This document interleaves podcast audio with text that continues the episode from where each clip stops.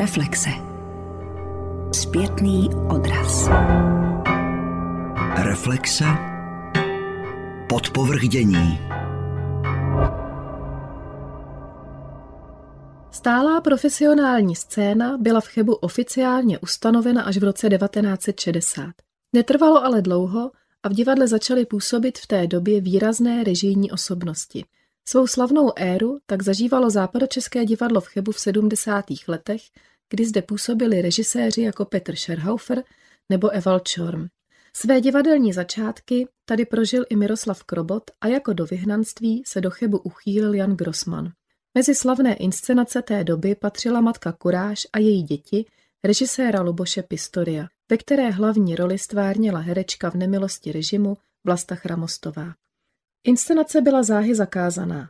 V roce 1988 byl přes nemalé potíže v Chebu uveden Topolův konec masopustu. V roce 1990 se novým zřizovatelem divadla stává město Cheb. Koncem roku opustil post ředitele Jaroslav Vlk a s novou sezónou nastoupil na jeho místo režisér a herec František Hromada.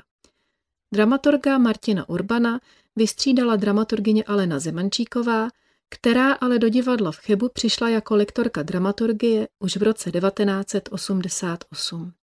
Rozhovor s Alenou Zemančíkovou o jejím chebském divadelním působení vedla Veronika Štefanová.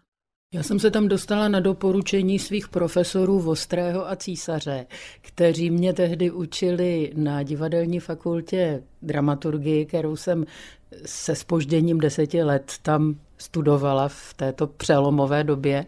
A protože byl v Chebu poměrně osvícený, byť nomenklaturní ředitel Jaroslav Vlk, který zase prostřednictvím dramaturga Milana Klímy, který strávil řadu let v Chebu s Janem Grossmanem, byl napojen na tu divadelní fakultu, tak vyslovil přání, že by Chebské divadlo užilo lektora. No a já jsem tehdy bydlela v Plzni a byla jsem oslovena a s velikým nadšením jsem to přijala.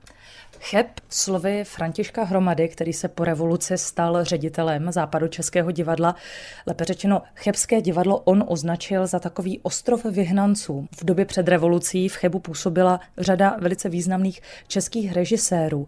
Byl to jeden z těch důvodů, proč jste i kývla na tuto nabídku? Samozřejmě. Chebské divadlo prostě mělo výbornou pověst a byli tam nejenom skvělí režiséři, kteří tam nebyli, pravda, v angažmá, ale trvale hostovali a byli tam taky výborní dramaturgové.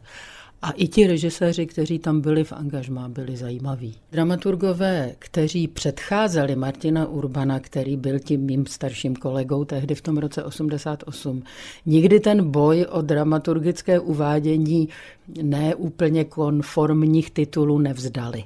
A vždycky se snažili někudy prorazit. Někdy z toho byl i průšvih ale s érou Martina Urbana a s mými počátky souvisí uvedení, a to bylo skutečně přelomové, konce masopustu Josefa Topola, který byl uveden už v roce 88, nebylo to vůbec snadné, vypadalo to, že se vůbec naskoušená už inscenace neuvede na jevišti, ale nakonec i vlivem snahy toho tehdy nomenklaturního ředitele Vlka, který přece jenom zase měl páky na ty stranické sekretariáty, tak k tomu došlo. Tím se tehdy přihlásil vlastně k tomu dědictví grossmanovskému a k té své progresivní pověsti. Vy, když jste tam vstupovala v letech řekněme, blížících se dramatických událostí, tak to byl takový i částečně ostrov divadelní svobody v kontextu Československa tehdejšího. Dá se to tak říct. Musím říci, že opravdu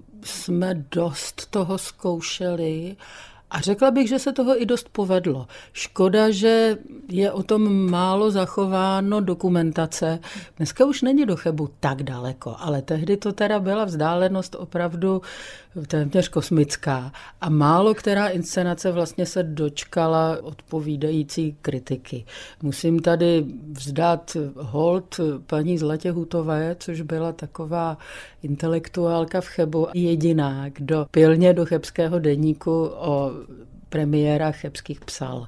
Nutno ale říci, že paní Hutová byla vzděláním zaměřena spíš na výtvarné umění, patřila do okruhu galerie a ty její recenze nejsou vždycky úplně jako stoprocentně kvalifikované. Ale zase patří k té solidaritě prostě té hrstky chebských intelektuálů a kulturních lidí, že ona to taky nevzdala. Vzpomenete na listopad rok 1989, lépe řečeno na to, jak se situace v divadle proměnila po revoluci? Ta změna byla naprosto propastná a upřímně řečeno to vůbec nebyla změna k lepšímu, protože právě to, o čem jsme mluvili doteď, to je to, že Cheb byl příležitostí pro lidi, kteří by tu příležitost v centrálněji umístěných divadlech nenašli. A to jak režiséři, tak třeba i herci tak to padlo. A samozřejmě všichni se okamžitě těch svých příležitostí chopili. Včetně mého kolegy Martina Urbana, který odešel do městských divadel pražských. Takže tam zůstala hrstka herců, kteří prostě v Chebu založili rodiny, už tam bydleli a už se tam cítili doma. Ale z těch dojíždějících odešli v podstatě všichni. Doplnit ten soubor byl nadlidský úkol, protože i absolventi DAMu najednou se začalo dabovat, začaly být různé příležitosti. Já si pamatuju, že jsme se ucházeli o herce Tomáše Borůvku, který když pak zjistil, jaký by měl plat Chebu, tak řekl, že radši bude na Karlově mostě prodávat sklo a snad to skutečně nějakou chvíli dělal. Bylo to nesmírně těžké. A musím říct, že do toho postavit repertoár nebo vůbec dramaturgicky se nějak vejít do této situace byl strašně těžký úkol. K čemu jste se tedy s novým vedením Františkem Hromadou uchýlili? Jakou jste si stanovili novou filozofii vedení divadla? František Hromada byl a je režisérem, který netrpěl žádnou velkou nostalgií ve smyslu takového toho vyrovnávání kulturních dluhů, protože kulturní dluhy v tom Chebu za stolik nenastávaly.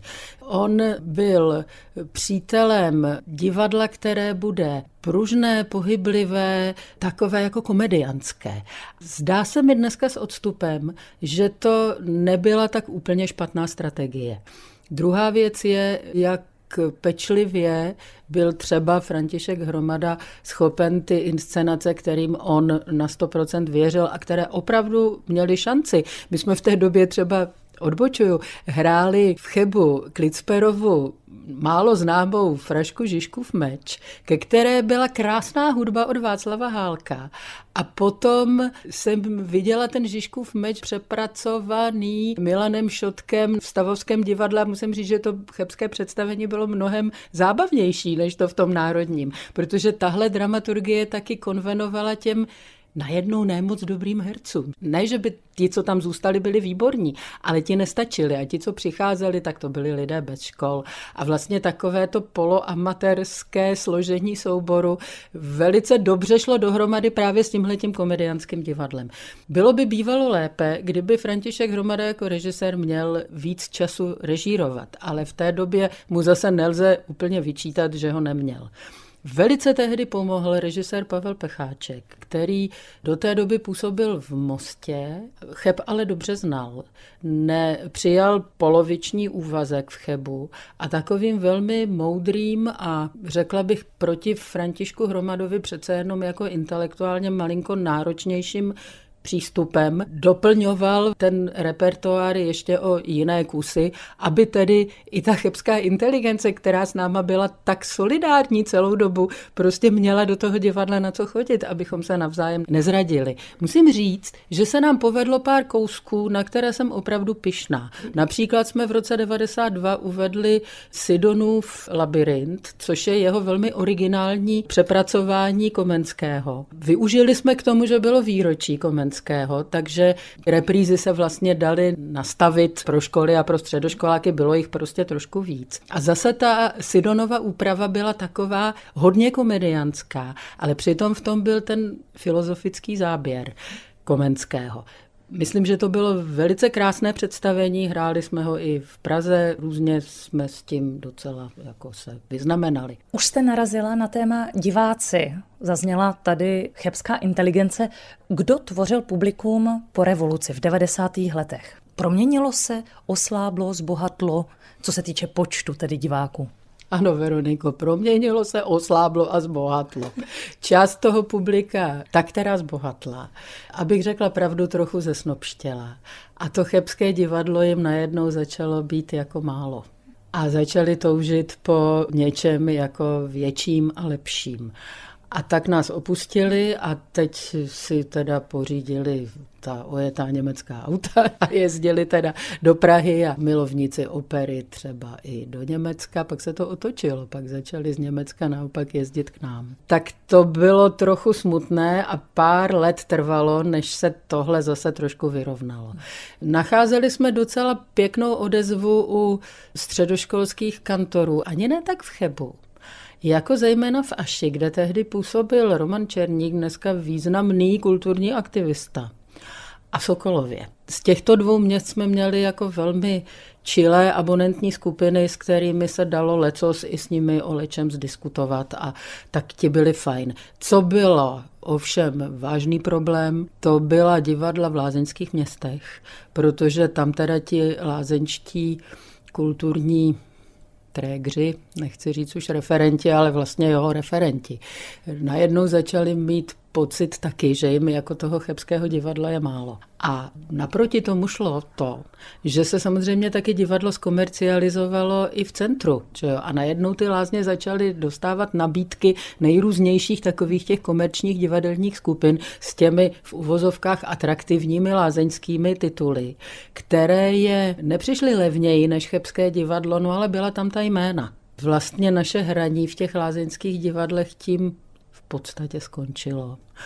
Naši přátelé z Františkových lázních prostě dojeli do Chebu, to není problém. Ale ty mariánské lázně jsme vlastně ztratili. Vy jste v 90. letech vytvořila řadu dramatizací pro Chebské divadlo. Byl to způsob práce, který vy jste jako dramaturgině preferovala? Já, kdybych se měla jako dramaturg charakterizovat, tak já jsem víc dramaturg, jaksi komediant a autor, než ten dramaturg učenec. I když, a zejména v tom roce 90, moje vzdělání v divadle bylo úplně směšné, jako nás všech, kteří jsme prostě prošli divadelním vzděláváním za normalizace. A ani ta damu dost rozpadlá okolo revoluce, s tím mnoho neudělala takže jsme se učili za pochodu.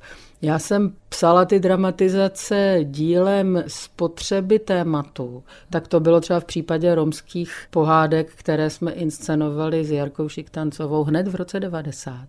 Je teda zajímavé, jak v roce 90 ty romské pohádky, jaký měli úspěch, jakou měli odezvu a jak byly dobře přijaty. Nejsem si jistá, že by si dneska Chebské divadlo vůbec trouflo nasadit romské pohádky. V tomto smyslu se teda společnost opravdu neobyčejně zhoršila. Pak jsme s herečkou Alenou Svatošovou udělali jednou biblické příběhy. Tam byla velká poptávka ze škol, ať se teda děti konečně taky dozvědí, co v té Bibli stojí.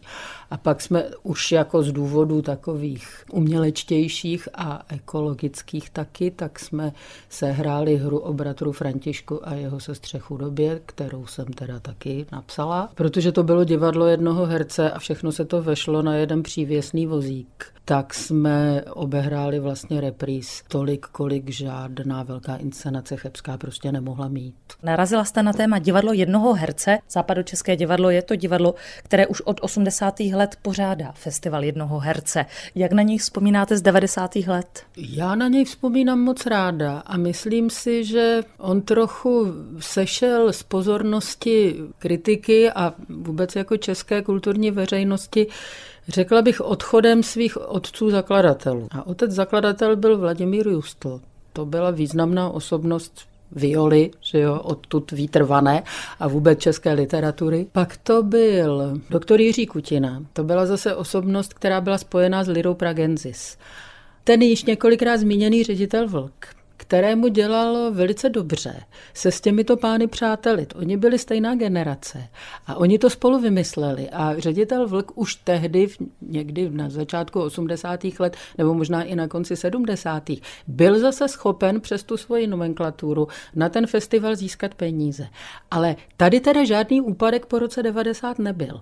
Naopak se nám podařilo ten festival rozšířit mezinárodně. Dokonce jednou tam vystupovala i pěvkyně z drážďanské Semperovy opery s Pulánkovou operou Lidský hlas. Měli jsme tam výborného herce z Polska, který byl ještě vyučencem Grotovského, hrál Níčeho, Homo.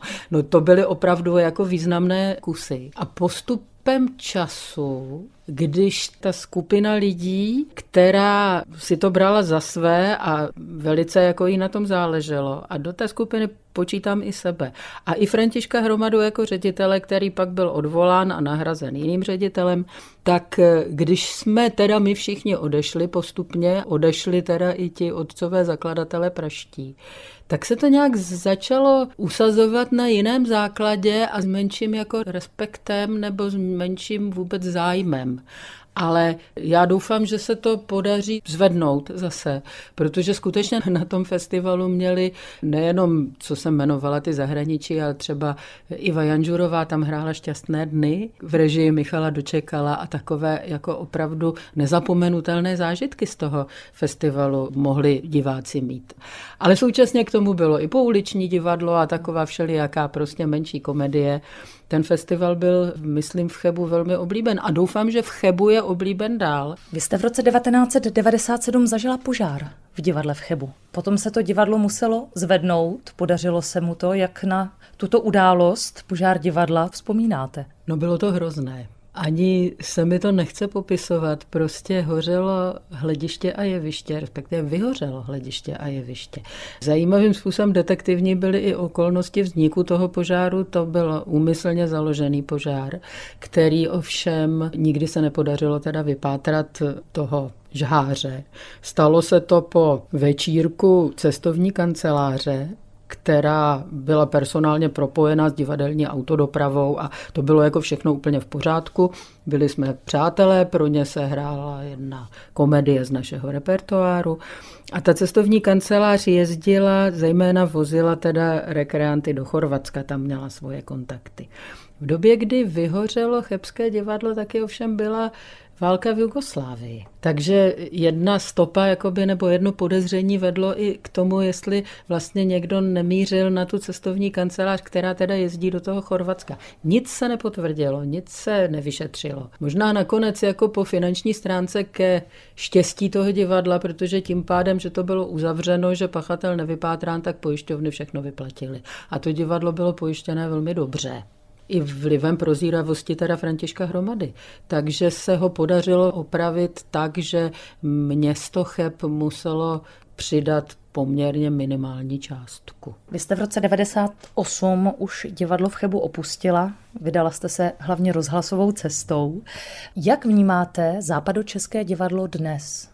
Já jsem Západočeské divadlo naposledy navštívila letos mezi vánočními svátky a Novým rokem. Viděla jsem tam inscenaci Geometrie domova, což je divadlo jednoho herce, které hraje Magdalena Hniličková, která patří že jo, do klanu rodiny Frankovi, která se taky mnohokrát s Chebem protla a z Chebu pochází. To představení bylo moc milé. Já jsem byla překvapená až dojatá tím, jak i Magdalena jako herečka, i to téma, který je vlastně tématem věčného stěhování z různých prostě provizorních bytů, jak to rezonovalo s publikem i mladým, i starším.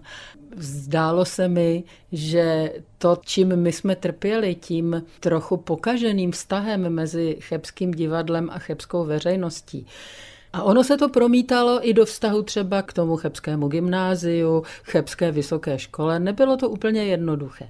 Teď, když jsem teda byla na té geometrii domova, tak jsem viděla, jak se do toho divadla, hraje se to pravda ve studiu, ale jak se do toho lidé hrnou. A když jsem odcházela na autobus, tak jsem viděla, že se tam hrnou další mladí lidé. Tak jsem se vrátila do toho klubu, abych zjistila, jestli teda jdou jenom tak do hospody nebo co. A zjistila jsem, že se tam posléze odehrává slam poetry. No tak tak to je dobrá zpráva. Jestli to je takhle, tak už je to v pořádku a doufejme, že to takhle zůstane. Chebské divadlo je zachráněno, konečně taky se Karlovarský kraj vzpamatoval a přistoupil na něco, co vymyslel opravdu kdysi už Milan Klíma, že prostě by mělo být krajské divadlo, které bude mít dvě scény, Karlovarskou a Chebskou, no tak teď už to tak konečně je. Trvalo to věru 40 let, ale povedlo se.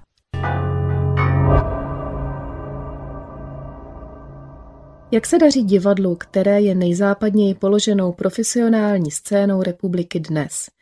Nejen o tom jsem hovořila s uměleckým šéfem divadla Zdeňkem Bartošem, dramaturgyní Martinou Pokornou a stálicí souboru Radmilou Urbanovou po repríze inscenace Čapkova RUR. Žádné spojení se světem. Calvinus.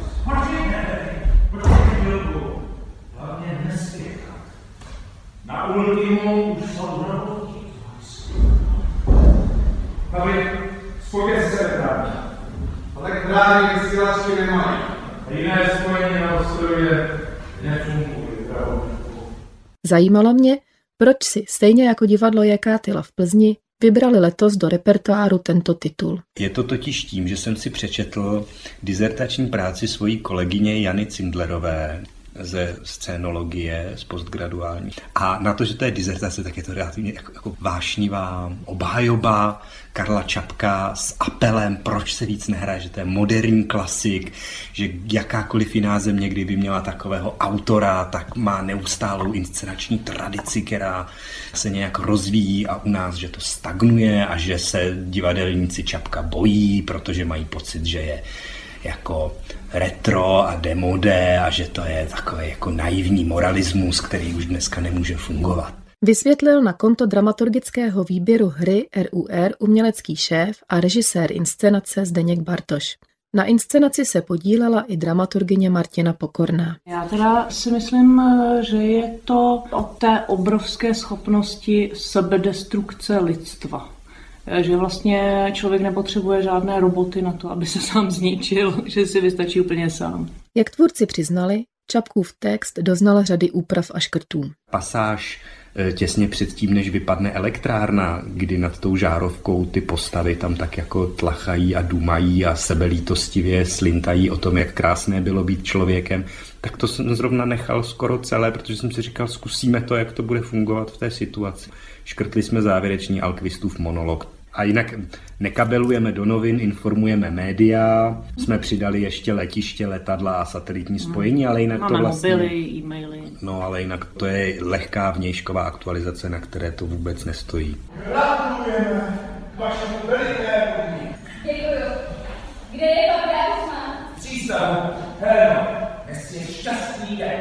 Den jako poupěk, den jako pěkná holka. Mládci, takový den. Zavít! Whisky! Se sudou? Bez. Soubor připravuje střídavě šest nebo sedm premiér do sezony. Právě tuto sezonu zahájilo 20. ročníkem Bienále Festival jednoho herce, které Západočeské divadlo v Chebu pořádá od roku 1981. Jeho součástí je vždy jedna domácí klubová inscenace, která pak zůstává v repertoáru. Začali jsme monodramatem, který dělala Magdalena Hniličková, nová posila našeho souboru s režisérkou Lindou Duškovou, jmenuje se to Geometrie domova. Jsou to takové historky ze 17 bytů, kterými za svůj život vlastně obě dvě tadyhle ty autorky prošly. Každé sezóně jsou uváděny světové i české premiéry, dramatizace i takzvaná klasika. Divadlo je totiž po rozprášení karlovarské činohry jedinou profesionální scénou v kraji a tak musí uspokojit široké spektrum diváků. Letos to tak nějak vyšlo, že i dokonce těch světových premiér je víc, i těch českých. Světová premiéra Odysseus, to bude vlastní adaptace Braňa Mazucha, režiséra. Braňo Mazuch, který tady před dvěma lety režíroval půvabnou fantazii Dva životy pana Perla, která ovšem nebyla moc známá a možná právě proto se nám nějak moc nepodařilo jí lidem přiblížit natolik, aby na ní dlouho chodili. A bylo nám to tak nějak líto, protože ta poetika toho Braně Mazucha je opravdu nesmírně půvabná, tak jsme hledali nějaký titul, eh, který by byl zároveň atraktivní třeba pro školy, aby to měli v osnovách. Divadlo disponuje také studiovou scénou, takzvaným studiem D, kde bude mít 8. května premiéru inscenace hry Smith and Wesson současného italského autora Alessandra Barika v režii Hany Marvanové. Sejde se tam jeden hlídač v budce, který tam hlídá, aby moc sebevrahů neskákalo do niagárských vodopádů. A, a loví ty, a, a loví, ty, loví ty, kteří skočí, loví ty mrtvoly. Eh, druhá postava je pouťový kouzelník, který prchá před svými věřiteli a, a všemi, které podvedl a potom úplně mladá dívka, která chce prorazit jako žurnalistka. Celé se to odehrává na začátku 20. století, to je potřeba říct, že ona hmm. jako žena má pocit, že se nemůže dostatečně realizovat, tak chce prostě prorazit jako akční reportérka, zuřivá reportérka, chce prorazit nějakým radikálním činem a tak se s těmhle dvěma týpky domluví, že se nechá zavřít do sudu a spluje ty Niagarské vodopády tak, aby to přežila a pak o tom napsala fascinující reportáž. No a sezónu uzavřeme eh, hrou Joela Pomerata znovu sjednocení Koreí. Ta se u nás hrála v městských divadlech pražských. A to jsou takové krátké epizody, scénky, zase s Korejemi to nemá vůbec nic společného. Sestavit repertoár tak, aby v něm bylo pro každého něco a ještě vše pasovalo do abonentního systému, to je nelehký úděl všech regionálních divadel. Jak se s ním tedy vyrovnávají na západě Čech? My jsme samozřejmě relativně malé divadlo, v relativně malém městě s relativně malým souborem, asi 12 nebo 13 členým plus nějací hosté. A jednak kombinujeme velkou scénu a malou scénu, tedy Studio D, což je malý komorní prostor asi pro 60 diváků. A teď tím, že jsme regionální divadlo, tak samozřejmě nemáme žádnou extra úzkou specializaci, spíš to stavíme na nějakým kvalitním, víceméně stálem okruhu třeba hostujících režisérů a scénografů a tak dále. A snažíme se přesně, aby tam byla nějaká klasika, ale zní to jako kliše, ale řekněme aktuálně, moderně pojatá a zpracovaná. Pak jsou tam samozřejmě nějaké české premiéry, dramatizace a divácky vděčné hudební komedie a muzikály, na kterých pracujeme často s činohrou Karlovarského městského divadla a tím pádem se to hraje potom na dvou scénách ve Varech i v Chebu a funguje to vlastně jako celokrajský projekt, kdy se spojí peníze, lidi. My vlastně pokrýváme poměrně velký region, tím, že jsme jediný stálý soubor v celém Karlovarském kraji. Ten já ten příběh příběh znám, je to stále ptáš, tak krutá a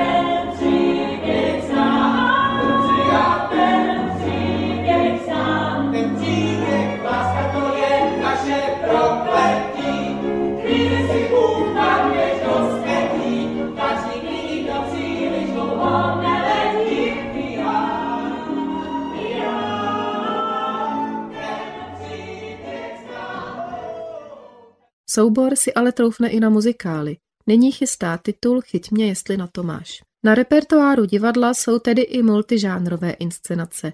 V současnosti je to například Boris umí po skalinách. Právě zmíněný mystifikační multižánrový dokument, jak jsem si inscenaci Boris umí po skalinách zařadila, zešel ze spolupráce Západočeského divadla v Chebu a činohry Karlovarského městského divadla.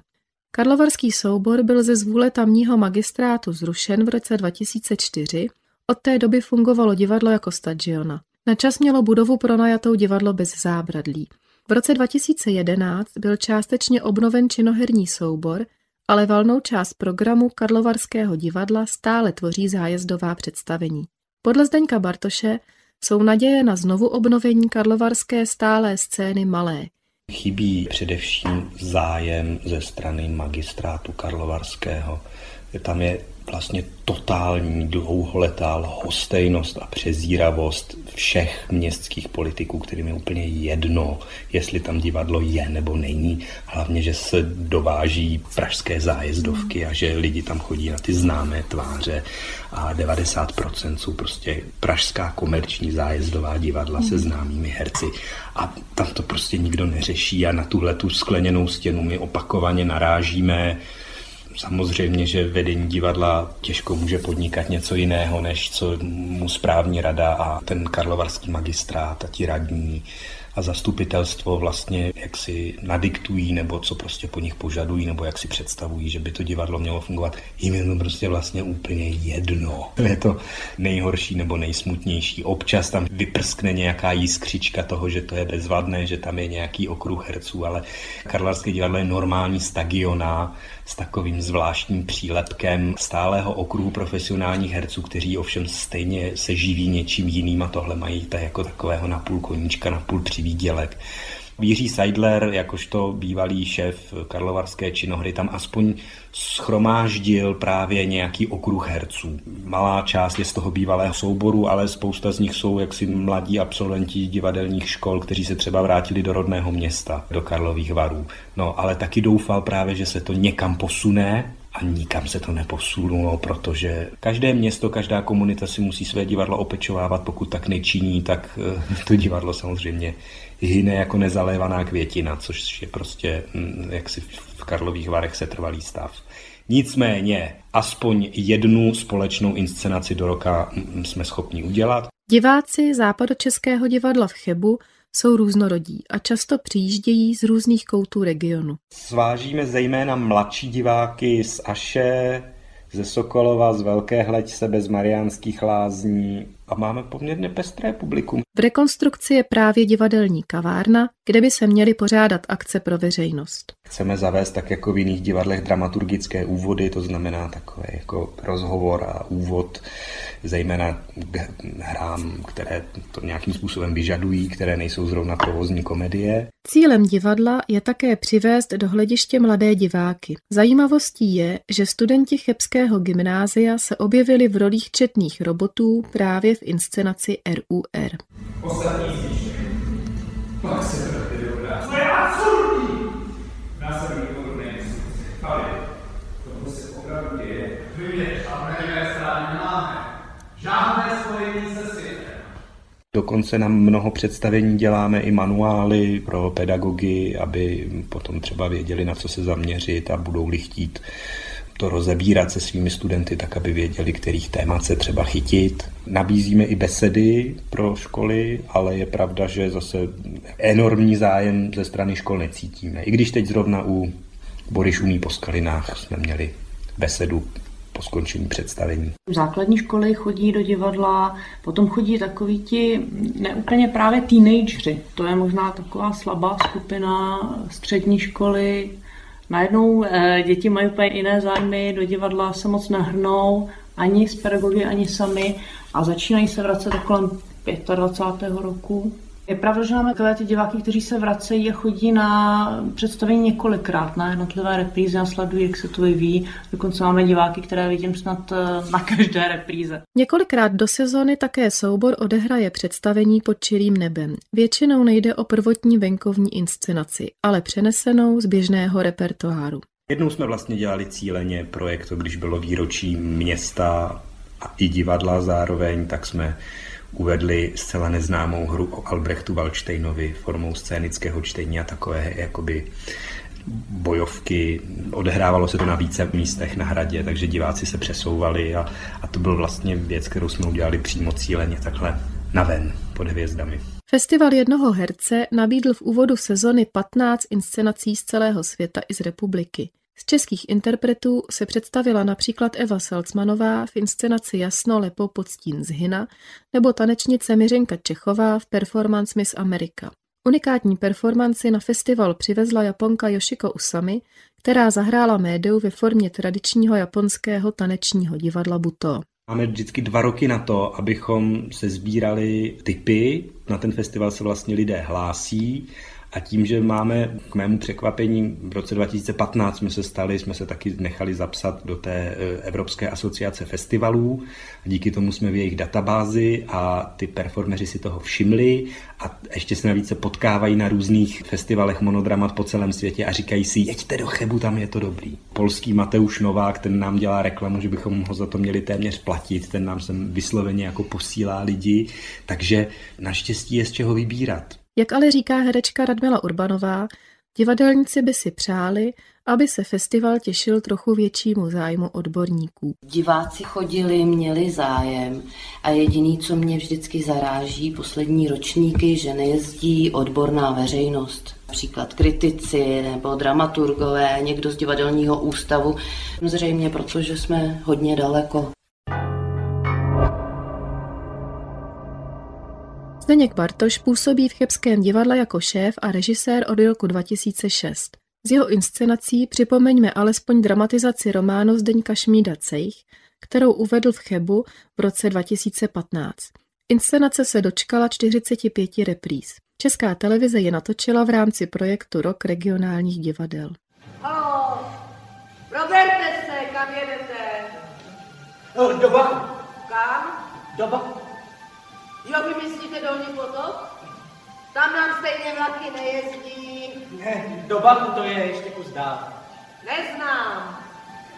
Nejbližší nádraží je v Nejtku, chcete tam? Ano, děkuju. Když jsme měli kompletně českou sezónu, že jsme skutečně uváděli pouze české tituly, tak jsme to měli před vybráno ještě s tehdejší spolupracovnicí dramaturgyní Martou Ljubkovou, dnešní šéf dramaturgyní Národního divadla. A tehdy jsem požádal díly a ještě žijícího Zdeňka Šmída, jestli by dali povolení k té dramatizaci, protože jsem si chtěl udělat vlastní dramatizaci, nikoli v tu existující od Lenky Kolihové Havlíkové ale e, z nějakého důvodu jsme prostě už nevím, to je vždycky, když se dává dohromady dramaturgický plán, tak je to kompromis a výsledek mnoha faktorů, e, vytíženosti herců a, a, a tak, aby to bylo skutečně žánrově pestré a aby se střídalo malé studio s velkým jevištěm. Takže tehdy na ten cejch nedošlo.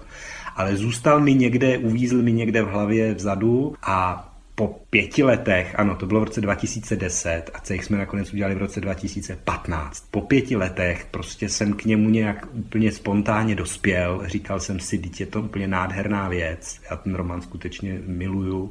A říkal jsem si, bude se bezvadně hodit sem do pohraničí a, a vlastně do podhůří Krušných hor.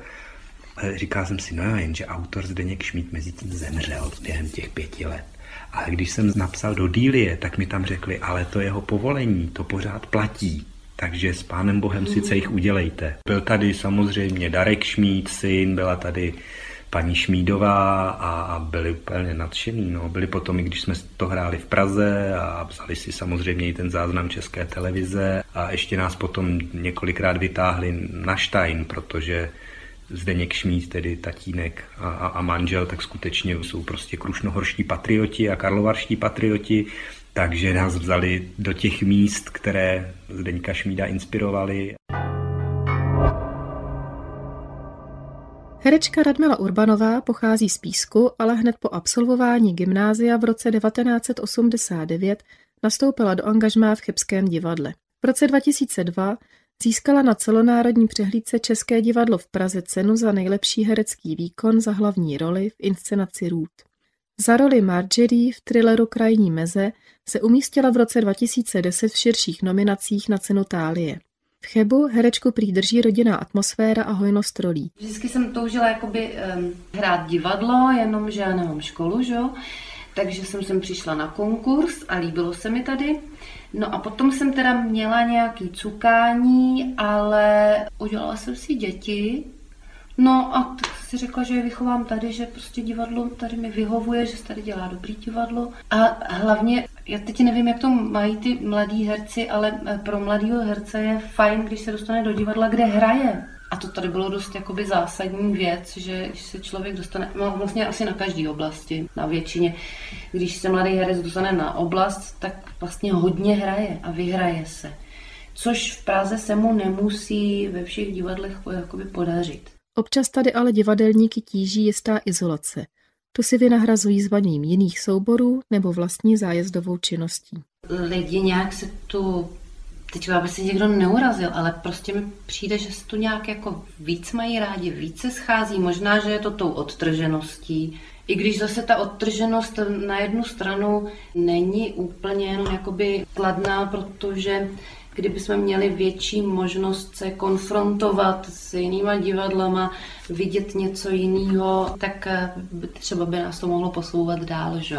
Když chceme se konfrontovat, tak si dovezeme a jezdíme do Prahy pravidelně. Hráváme v Praze v Celetné, hráváme ve Švandově divadle jednou ročně.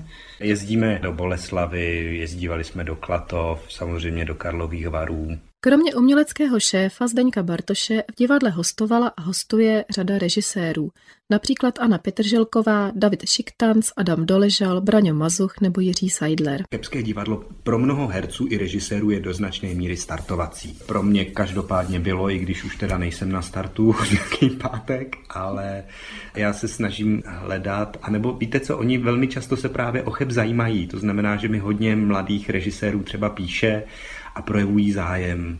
A někdy to nejde hned, někdy se to nepodaří nikdy, někdy se to podaří za rok, za dva, za tři. Když zkrátka mají skutečně zájem a mají už za sebou něco zajímavého, nějaký zajímavý výsledek aspoň ze školy, tak eh, tady dostanou příležitost. A já třeba, já si myslím, že třeba inscenace kolegy Petra Mikesky, mladoboleslavského šéfa, tady byly jak kvalitní, řekl bych po té režijní stránce, tak byly velmi oblíbené diváky. A co je podle chebských divadelníků v divadle nejdůležitější? Chci, aby to divadlo nebylo podbízivé, aby bylo inteligentní, ale zároveň hravé a živé. Celých těch 14 let tady pracuji na tom, aby to ty lidi milovali a chodili do toho divadla a brali ho za svý a brali to jako nějaký jako živoucí kulturní epicentrum toho města, protože já říkal jsem to v mnoha rozhovorech. Na malém městě, v malém divadle jedna z nejdůležitějších funkcí divadla je taková jako združovací a komunitní funkce toho divadla, aby prostě ty lidi na něj byli hrdí, milovali ho a chodili do něj a říkali si, to je naše divadlo a chodíme do něj rádi. To je prostě šíleně důležitý v podmínkách jako ve městě, jako je Cheb.